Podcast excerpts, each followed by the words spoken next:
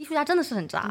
我自己经历过，我自己在做画廊的时候呢，有一次老板让我去对接一个艺术家，然后我就问他拿了一些就是 portfolio 啊，还有 statement 这种资料，然后在资料的最后一页呢，他放上了一张悔过信，有一千字，然后上面就是说老婆我错了，我不应该在你在法国为我办展的时候，然后跟某个模特厮混在一起，真的洋洋洒洒写了一千字。他最后一行写的是希望各位同行监督我，我下。次再也不会犯了，然后爱你的谁谁谁，所以其实这篇东西他塞在了所有的文件里面发给大家。这个人也挺昂高的呀，他这样子，我不知道是他老婆让他放的，还是他自己真的很悔过。肯定是老婆在家拿枪指着他的头。就真的是每一个工作文件，大家都能收到这个东西，可太尴尬了。哎，那你在 email 里面假性的那个艺术家，你后面还有在现实生活中跟他遇到吗？我没有现实生活中跟他遇到，但是他画的作品还挺有名的，而且现在属于经营的比较好的一个一种类型，去各个地方参展啊，然后就是商业性还挺好的。就他其实已经在这个 这个行业里蓬勃生长了。哎，我找找看，我还找不找得到。很想给你们 share 一下，突然八卦魂来了。欢迎大家来到 Phone Country Club 播电话粥，我係 Crystal，我是文文。今天呢，我们又请来了一个重磅的嘉宾 Trista。Trista，你要不要介绍一下你自己？Hello，大家好，我是 Trista。我和文文跟 Crystal 是校友。Trista 跟文文都是油画系的吗？对，然后我是属于毕业了之后就再也没有拿起过画笔的那一个。但是你却在艺术行业里面打拼的最努力的。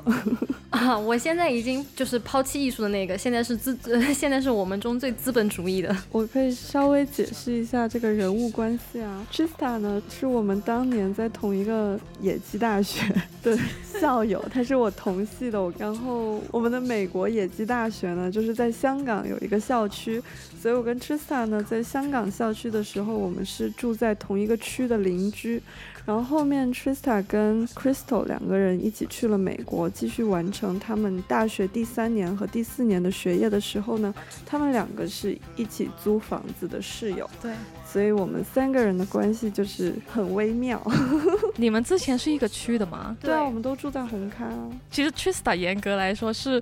我在野鸡大学里面的第一个朋友，我 我也是，真的，在当时我记得那个 orientation day 之前，对。orientation 之前，我当时就注意到 Crystal，因为我觉得她长得很好看，整个 stylist 非常好，我就盯着她了，我就有点生人勿近的感觉嘛，然后我就一直不会跟，有点应该是我很害怕，所以我没有特别去认识别的人，然后突然 Crystal 就走过来了，然后就我们就坐在一起，那天应该是一起吃了个午餐，是不是？对对对对对对，那天是我。鼓足勇气跟你讲话，然后应该就是同一天，然后下午吃完饭之后看到文文楼下 car park 那个地方。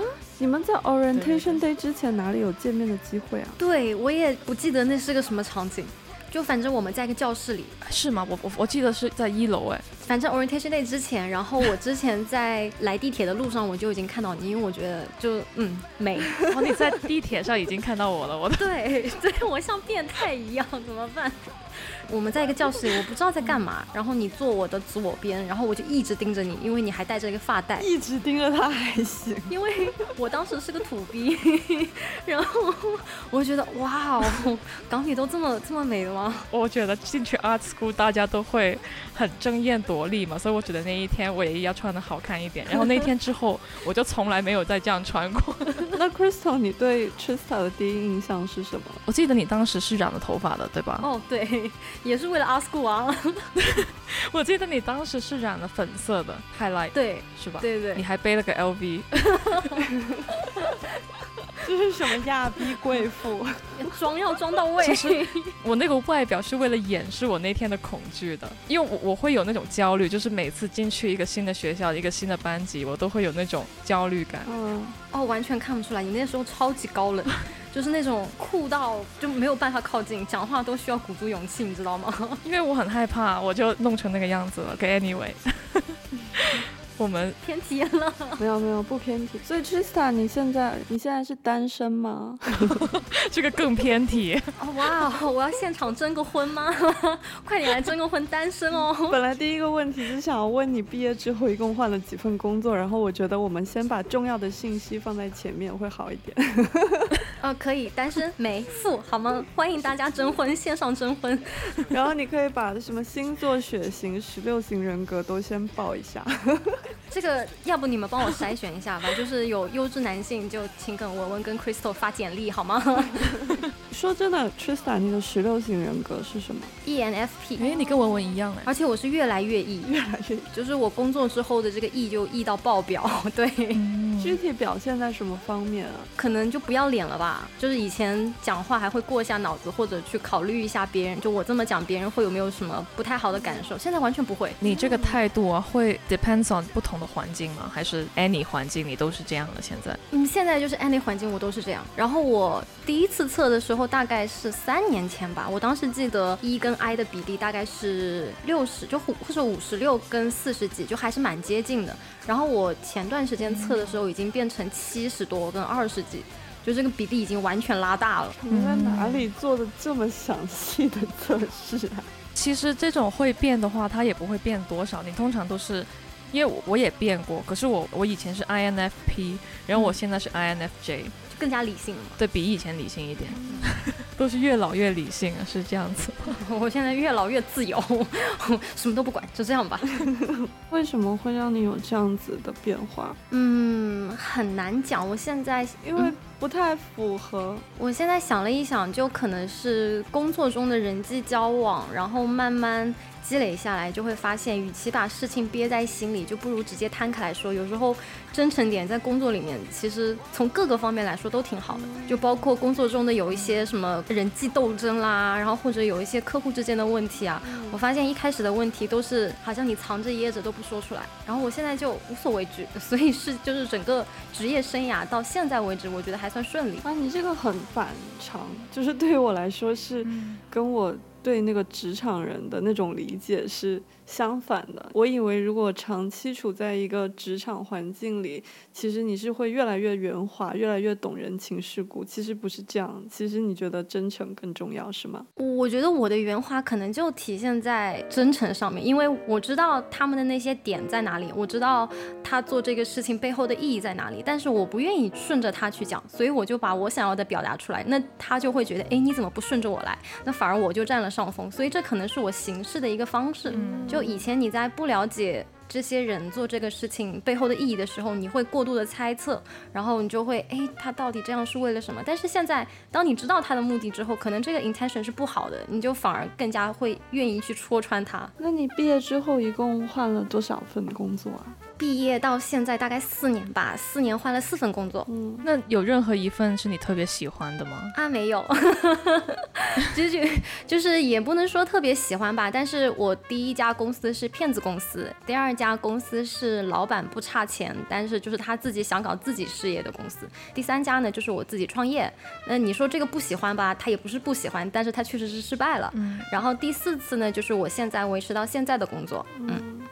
也是我时间做的最久的一个吧，然后所有的都是跟艺术领域相关的，对，基本上多多少少都跟艺术领域相关，只是越到后期它偏重越向钱，越向资本靠近。那我们聊一下你那个失败的创业经历吧，就是一开始是咋想的？一开始不得追个梦吧，二十几岁女青年还不能有个梦吗？就是当时也确实是年轻啦，就嗯，就也没有什么后顾之忧，所以。我之前还跟一个朋友聊起来，就我们俩都有同样的创业失败的经历。可是大家在回想起这段经历的时候，确实都很开心，就会觉得虽然失败了，但是当下确实在做自己想做的事情。可能那个时候经验啊各方面都不足，但是。有那种热血的感觉，就想到什么就去做。你现在让我再自己再创个业，我可能就不会这样了，因为可能见得更多了，也知道当时失败的点在哪里，就会去做一些分析，觉得啊这样是不可行的。可是你想的越多，就没有办法去开始。然后我当时开始的时候是完全没有考虑这些，只是自己想做，哎，那就去做。可是你现在，如果你你已经知道要去怎么做的话，那可能就不会失败了呀。对，可是现在。因为知道自己哪里不行，所以你想再做一件事情的时候，你就会觉得我这次一定要把它做好。然后包括年龄啊，包括你觉得自己有经验了，所以你允许自己失败的这个程度会更加小一点。你觉得一定要成功，然后你就会考虑很多风险。哎，我做这个会不会失败？哪怕这个点没做成，它就可能导致这件事情不成。那对我自己来说，可能又是一个挫折。所以如果下一份创业的话，我可能会想要前期准备工作，或者等到我完全有能力，我觉得这个是完全百分百可行的情况下，我才会去做。方便详细讲一下你当时的那个创业思路吗？哎，好呀，来我分享一下我赚钱的秘密给大家，希望大家可以一起赚钱。就当时是大概二零一九年的时候，小红书还有各个。社交媒体的平台也，小红书刚刚起来吧，可以这么说。然后我们当时也是想做 vlog，想打个人博主的这么个类型。因为我自己是学艺术的嘛，自己也非常喜欢去世界各地看艺术展，所以当时我们签了一个艺术博主，就是想带他去全世界各地去看不同的艺术展览，然后并把这些艺术展览做成 vlog 形式，或者说呃做成一个比较质感比较好的视频的形式去展现给大家。但是。就是理想很好，但是实际操作的时候就会发现，第一，我们的梦太大了。就我们当时想的是，包括说巴塞尔啊，包括说日本的濑户内海啊，大家都不能就是实质的去看。所以我们作为一个前线的报道员去给大家提供这么个讯息，但是整个旅程的成本上，包括后期的制作上，其实它非常的耗时、耗力、耗钱，主要是耗钱。然后在我们做了一个非常完整的作品之后，我们就满心期待，希望有一个比较好的收益。嗯。但是确实因为一些客观的原因，我们没有达到预期，那那个时候的挫败感就非常的强，然后就开始了就及时止损，所以当时其实这个项目进行了大概大半年，我们就停掉了。你们当时的团队一共有多少人？固定的是三个，但是还有另外两个小帮手，总共头头加起来是个小团队五个人。可是我们每次出去拍摄的时候都是三个，有一个策划，然后有博主本人，还有摄影师。哎，因为很不应该，就是我正在步你的后尘啊，就是你跟我现在在做的事情其实是很相似的。然后我也是正在经营一个博主事业，我觉得你们内容其实是过硬的，是有人会看的，因为你们是在去。旅行嘛，现在旅行博主也很火呀，就然后，嗯，它是旅行，而且还有艺术内容。所以就是里面的干货也会有很多。其实你们的问题究竟出现在哪个环节呢？就首先第一个，我们这个号刚刚起来的时候，我们就先去了香港看巴塞尔，然后第二集我们就去了日本看濑户内海。然后每一次出去，我们基本上都是一个礼拜一个礼拜的拍摄行程。然后我们除了艺术展以外，还会拍一些当地的一些就类似旅游 vlog 的形式。嗯。可是这么一个时间拍摄，再加上回来后期。剪辑就导致了可能你每个月只能出一次，就出一篇内容。嗯嗯哦，就是更新频率不够。对对对，首先更新频率不够，第二就是我们其实当时在上海，我们后面复盘的时候想的是，如果当时一开始不要做的那么大，就先从上海的展览开始，那维持了一个我们更新的频率，至少拥有了一波上海的嗯粉丝基础。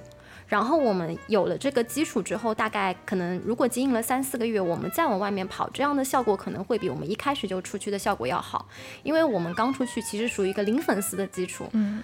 它的定位不太准确，就你一开始你就做，哎，大家会觉得，哎，你到底是国际性的博主啊，或者你是嗯专门做艺术的吗？哎，专门做艺术，可是你为什么又有一些呃旅行在里面啊？所以一开始的定位比较不清晰，而且没有很好的了解那个平台的机制，对吧？对对，我们最早就是前期功课做的不够。对，就我们最早做的是微信推文，很用心的排版。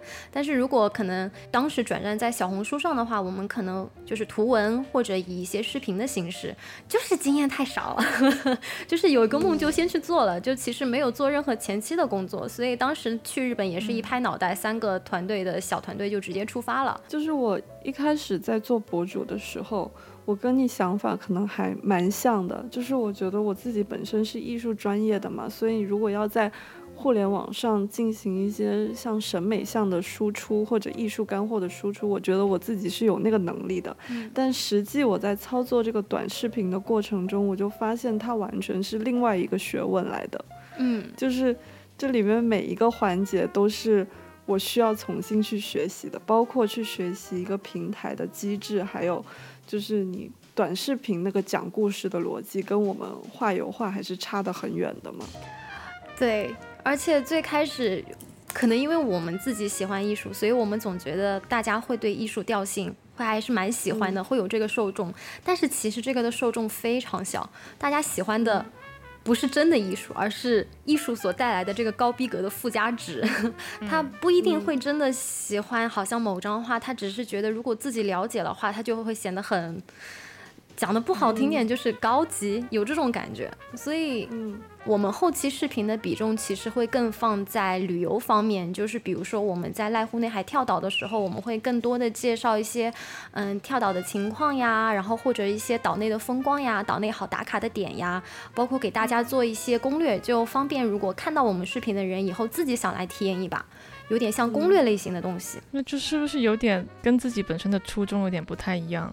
是会不一样，但是其实也会很开心，因为这种转变都是在我们剪辑的过程中或者做的过程中发现的。嗯嗯，哎，你在这个事业中具体负责什么工作内容啊？老板，不是，就负责 出钱跟策划吧。因为其实这个一开始的定位。可能就是我一拍脑子想出来的，然后整个的这个博主的定位跟大方向，包括要去哪里，其实都是我作为主导。所以说这个创业失败百分之九十九的原因是因为我自己，全都是你出的钱吗？对对对呀，不然怎么叫创业失败呢？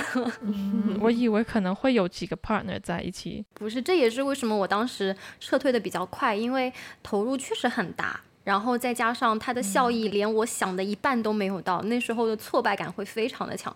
其实，在创业失败之后，有那么大概六个月，就小半年里面，我整个人状态非常非常的差。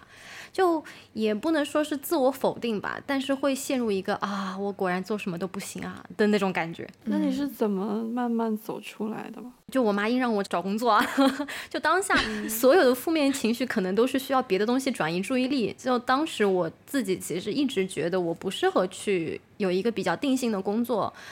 就你也知道的，学学学艺术的人不 不会希望朝九晚五的，但是确实你那段时间里面你自己没有办法给自己一个目标，你就只能靠别人来给你这个目标。所以我去上班的初衷目的也是只是为了让自己机械化的去做一些事情，然后让自己走出那个不太好的一个心境吧。其实我觉得就是咱们的大学专业是艺术类里面最 old school 的，就是因为它是油画嘛。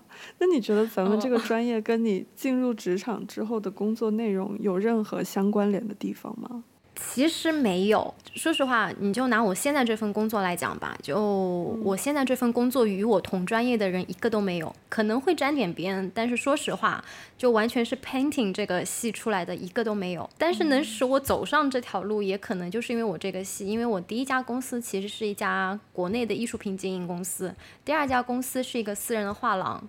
所以也就是一步一步导致现在，你就说每一步也都没有什么错，嗯。所以你从来没有考虑过自己就是去做艺术家。哦，这真的从来没有。这是我在学校里画画的时候，我就一直觉得我不会以一个艺术家出道。就身边的同学真的都非常的厉害，所以其实我在毕业后期，我自己就坚定了自己的一个职业方向，就是我自己是不会以艺术家出道的。但是我希望自己作为一个推荐人，我希望自己作为一个中就中间人，去把我身边很好的作品推出去。所以这也是为什么我一开始找工作的方向一直是以画廊或者是以一些艺术品机构，因为我觉得我喜欢的东西，我希望让大家都看得到，希望让大家去认可。这个角色。非常重要。就现在的市场，并不是以你觉得好它就好，就它对于好的这个定义其实非常的广，就很有很多资本，就有很多七七八八的东西在里面，所以往往可能我觉得很好的作品。并不能把它介绍给大家，所以你就见识到一些真相。对，其实有时候太难了。有时候我看这些艺术家，他们想要努力的推荐自己啊，或者努力的在这个行业里面去做些什么，我真的觉得能走到最后的都是凭着一些热爱。你你那个热情还在吗？你还会因为如果自己的推荐，然后。能让艺术家被更多的人喜欢这件事，还会让你感到热有热情和兴奋吗？没有，这是我一直希望做的一件事情。但是说实话，这也是我尝试到现在一直失败的一件事情。我现在已经不太想再去做一些在我看来没有什么用的事情，而且如果我要持续这么做，首先大家真的能看到吗？第二，我推荐的大家就真的喜欢吗？还是我只是把我的品味强强强塞于人？这个东西其实很难讲，所以我现在啊就 totally 放弃了艺术了，因为用爱发电的时间已经过了。那你会因为这个感到 emo 吗？就半夜过了十二点之后开始 emo？有一段时间会 觉得无法跟自己的初心和解。我跟自己和解了，已经。就我们 Instagram 以前不是也会很喜欢就拍那些很 stage 的照片呢？就还是就是那种你没有太多目的的去做这些事情的时候，它反而是做的最好的。我懂你意思。我觉得我从 Trista 的回答里面听到了一种严重的在摆烂的感觉，但他又不是不热爱艺术，我觉得他还是热爱艺术的。对呀，但是他就是在摆烂。对，所以。对，所以我才说你可能不要把它当做一个事业或者怎么样，就是你可能偶尔发一发或者怎么样，然后你还是有你的比较好一些的观点怎么样的，你就把它当做一个，他在让你继续做你想做的事情，然后可以试着把它当成一个副业来做，就不用全身心的投入，但是你可以投入小一点，然后慢慢做，然后日积月累，他可能是这个意思吧。是吧？对我现在其实是觉得这个东西的根本原因就是在 艺术行业太穷了。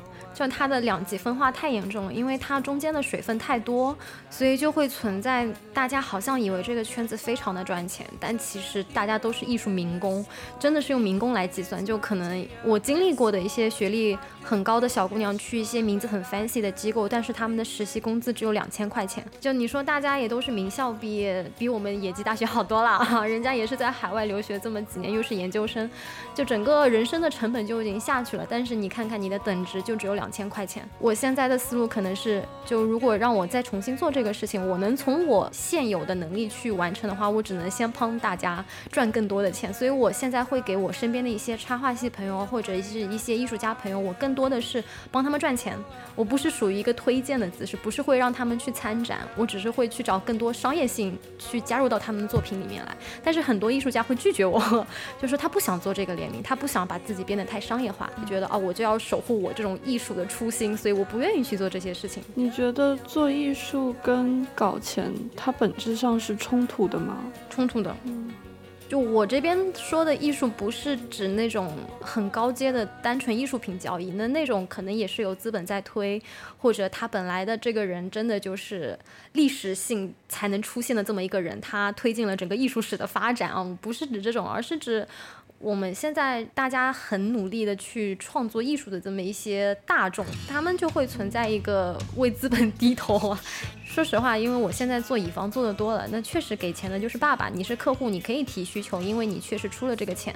那但是你出的钱跟我的艺术理念背道而驰的时候怎么办？你是选择妥协他，还是不去妥协他呢？因为我们以前学画画的时候，老师不大会给命题作文。嗯。他可能会给你一个方向，让你自由去创作。我们就你不记得？你记得当时我们教授说的最多的一句话就是 “This is artist choice”，就你想干嘛都可以，这是你的决定。但是进入社会之后，no no no，这不是你的决定。嗯，我觉得其实我刚才问的那个问题就是稍微有一点局限啊，就是我问你说，你觉得搞艺术跟搞钱冲突吗？其实我觉得做任何自己想做的事情，某一种程度上也跟。现实或者经济都是有一点点相冲突的。我我觉得我们当时在学校的时候，倒不是一直从头到尾都是自由自在的，是大三大四开始，然后油画系的咱们教授会鼓励我们去。开始找个人研究的东西和方向，但是其实很多时候你的论文啊，你的 project 其实都是命题作文来的。嗯，然后我现在因为我自己在做自媒体嘛，我就有这样一个感觉，其实我也有一点一点点摆烂，但是我又觉得其实还蛮好玩的，就是很多时候你是确实是需要因为甲方的需求，还有你的受众，你要去做一些妥协。但是我觉得这个里面也有一种艺术来的，就是你如何慢慢的把自己的真正想说的、想表达的东西，好好的缝合进这些规则的东西里面。其实我能从这里面获得更大的满满足感，就比起我纯粹的在做一些很自我的表达的时候，其实那个满足感我是更强烈的。那我觉得你更像一个 designer 多过 artist。我也我也从来没有作为艺术家出道过，所以就这个是一个 designer's mind。就你如果你是个好 designer，你就会这样想。我们前面也有聊过，然后我就很明显摆出一个我不是一个好 designer 的的 attitude，因为你不愿意妥协，然后我就直接不做了，就我也是摆烂。你们好适合作为艺术家出道啊！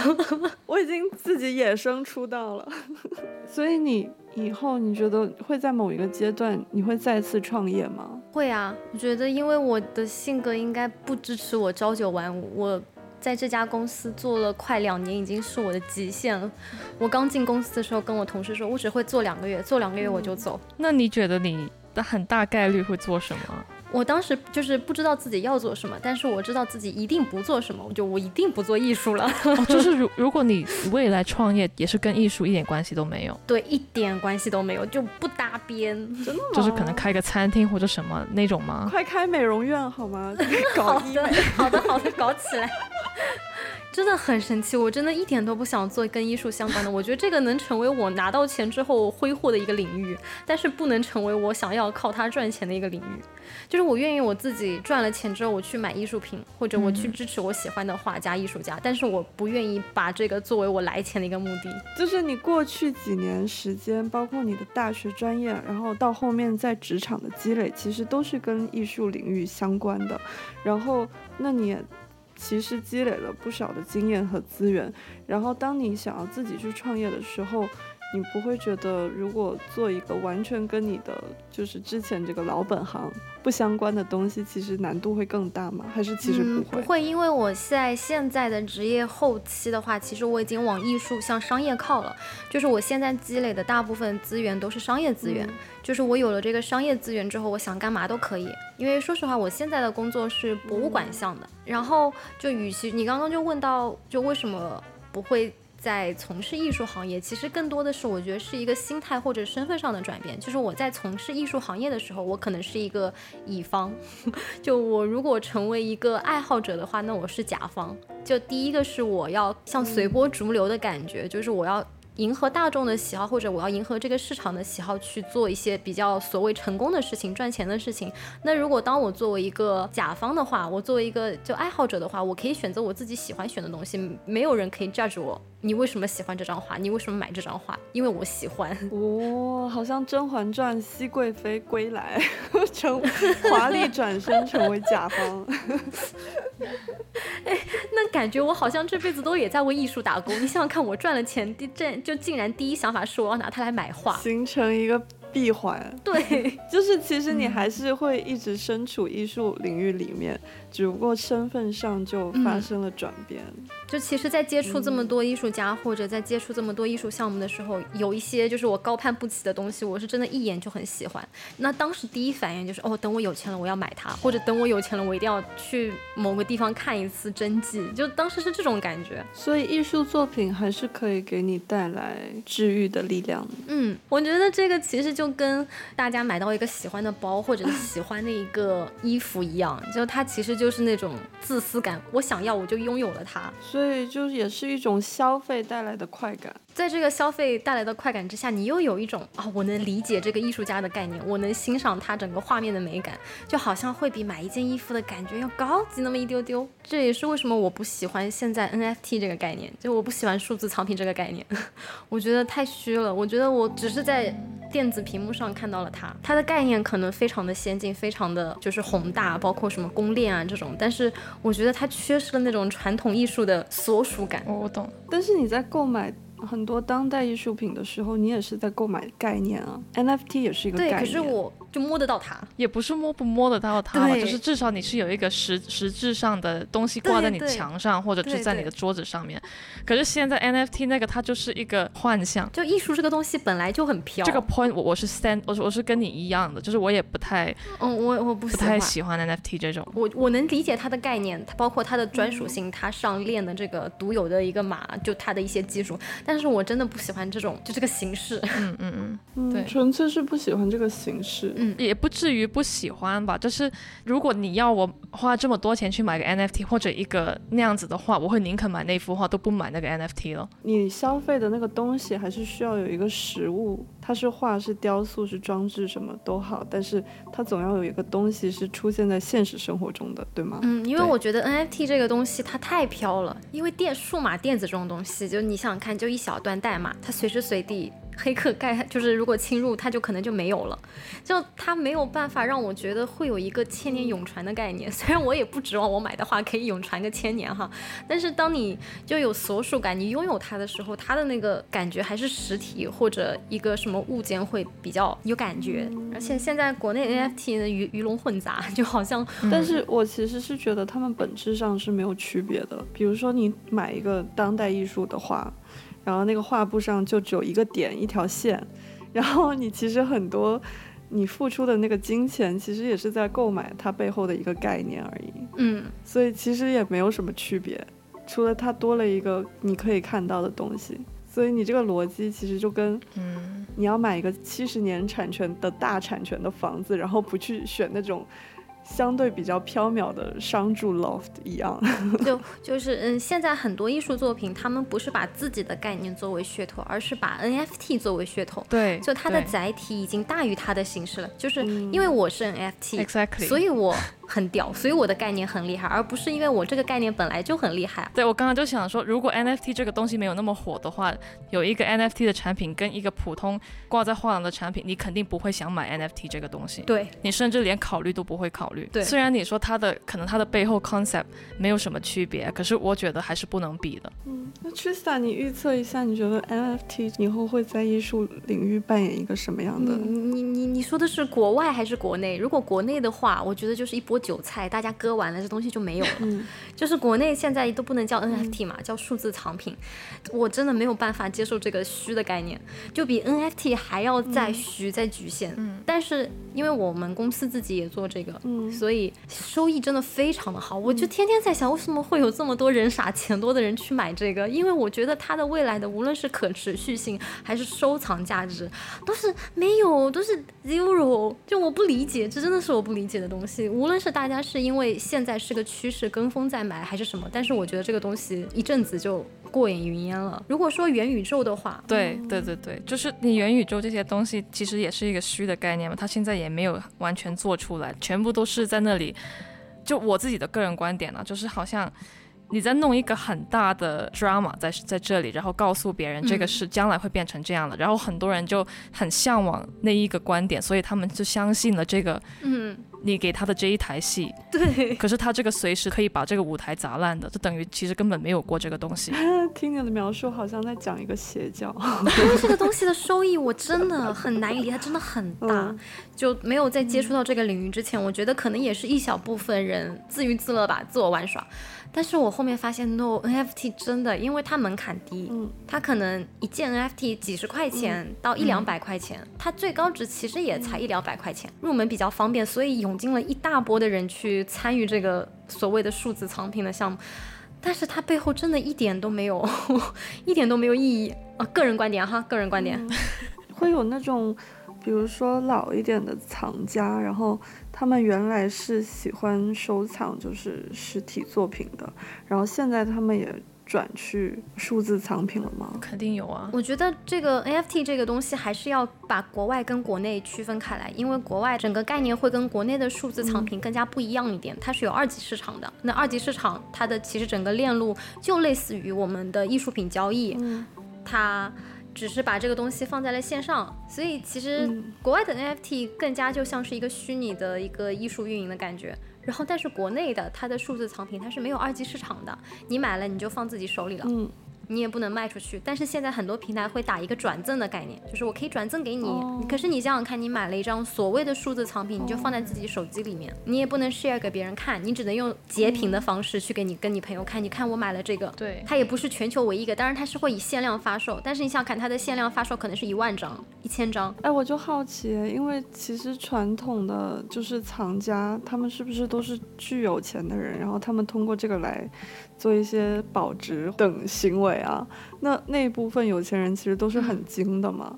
然后他们那种人，真的有人在藏数字藏品吗？肯定会有人藏，因为国外的二级市场转的很多嘛，就包括当时很有名的那种球星的卡片，是哦，他们就可以翻个几十倍。就一旦有二级市场，其实整个像就被炒起来了，就会无论是有钱还是没钱，大家都会进入到这个圈子里面去，而且大家也会为自己的行为买单。就是你可能看中了它，但是它没有火，它没有被炒起来，或者是你看中了一个藏品，哎，它突然就火了，一下子价格翻得很高。哎，你有自己购买过任何 NFT？我没有，我下载了软件，但是我真的下不去手。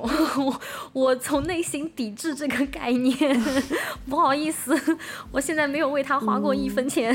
你现在的这份工作的主要工作内容是什么？方便说吗？不明讲了，就是为管拉钱，但是这个拉钱的方式有很多种。OK，我怎么想到了你在街上运着一一车一车的现金的感觉？在博物馆门口发票，大家快进来看，大家快进来看。你不是帮做？我们公司的性质其实是帮。做授权，因为授权是利润率最高的一个赚钱形式，这比拉投资要快了。好厉害哦！现在还有哪个行业这么好做？影视行业，这是可能是我下一个方向。影视行业也很好做，真的吗？但现在不是影视寒冬吗？你不去碰电影吧，在国内的影视就可能是。高风险但是高回报的一个，就是你中了你就是中了，因为其实拍一部片小短剧的成本并不高，有一些控制成本在两百万以内就可以了。什么意思？所以你要你想去当导演吗？我想去做制片，我想去看什么小鲜肉这种，然后因为我想我每天工作就在跟人吵架，我不如去跟一个帅哥吵架，对不对？我跟你说，制片你需要雇几个小弟，好可怕！我感觉我认识的制片都全是那种有黑背景的。看起来巨凶。我那天跟一个，反正也是跟一个影视公司聊，然后他就跟我说，哦，我们这边都是拿现金的，就是一到节前的时候，大家都拿着现，拿着什么，拿着箱子，拿着袋子过来拎现金。我说我已经几百年没有看到过现金了。对他们感觉是另外一个江湖，可能他们在一个片场，就是他要 hold 住很多人。所以就要拿一个大声公在那里，哇哦，不停的要跟身边的人暴力沟通才可以啊！那我以后要成为上海地头蛇了吗？对对对对，你可能，我下次去上海的时候，你就穿着一个貂，然后旁边是小弟给你拉车门，大姐大姐请。还有什么艺术圈里不为人知的内幕，你还没有告诉我们？我讲一些比较就是大众化的嘛，大家对艺术圈的误区，不叫误区吧，就是留言，它都是真的。就比如说，大家都觉得艺术家很渣，艺术家真的是很渣。我自己经历过，我自己在做画廊的时候呢，有一次老板让我去对接一个艺术家。然后我就问他拿了一些就是 portfolio 啊，还有 statement 这种资料。然后在资料的最后一页呢，他放上了一张悔过信，对，有一千字。然后上面就是说，老婆，我错了，我不应该在你在法国为我办展的时候，然后跟某个模特厮混在一起。真的洋洋洒洒写了一千字。就一开始我还觉得很尴尬，我还以为他把要发给他老婆的道歉信就是当成工作文件发给了我们。直到我看到最后一行，他最后一行写的是希望各位同行监督我，我下次再也不会犯了。然后爱你的谁谁谁。所以其实这篇东西他塞在了所有的文件里面发给大家，就是这个人也挺昂高的呀。他这样子，我不知道是他老婆让他放的，还是他自己真的很悔过。但就是肯定是老婆在家拿枪指着他的，就真的是每一个工作文件大家都能说到这个东西，可太尴尬了。而且我当时看了细节，我当时还截给我朋友看嘛。就是把别人的东西流流露在外，因为大家是要监督他嘛。他里面还要打老婆哎，然后直到他老婆要闹离婚那一刻，他突然就是那种啊幡然醒悟。然后事后我跟我从事艺术行业的朋友聊到过这个艺术家，他说。啊，他原来结婚了吗？他一直是个单身人设，然后我们都见过他那个模特女朋友，就其实很多圈内的人都不知道他结婚，都以为他只是有一个女朋友而已。震惊，都是渣。我知道有很多渣的，但是嗯，这个确实有一点离奇了。不过也不一定全部都是吧，我觉得只是刚好。有一些比较极端的例子。可是我我遇到的都很渣，所以我只能跟艺术家做朋友。他们都喜欢把他们渣人的事情当做一个生活琐碎的事情来跟我分享，但是我一直觉得哇，怎么可以这么渣？可能是他们自己内心深处的自由吧。嗯，maybe maybe。哎，那你那个在 email 里面假性的那个艺术家，你后面还有在现实生活中跟他遇到吗？我没有现实生活中跟他遇到，但是他画的作品还挺有名的，而且现在属于经营的比较好的一个一种类型，去各个地方参展啊，然后就是商业性还挺好的，就是他其实已经在这个 这个行业里蓬勃生长了。然后至今他还有的混哦，就是有啊，就是在那个邮件发了之后有啊，而且至今还有很多人不知道他有老婆呢，怎么藏的？那。那个邮件是很多人都能看见的嘛？那为什么还会有人不知道？应该都传开了呀。因为这个行业更新也很快，就他可能那个时间发生了，他给那个时期的人发了这些东西，但是可能有新的人进来，他可能老婆跟他和好了吧，要么就是跟他离婚了吧。就我也没有再跟进他私人的这些事情了，但只是那个时候我收到这个东西，我觉得 what the fuck，好劲爆！哎，我找找看，我还找不找得到？很想给你们写一下，突然八卦魂来了，大家都来帮忙监督。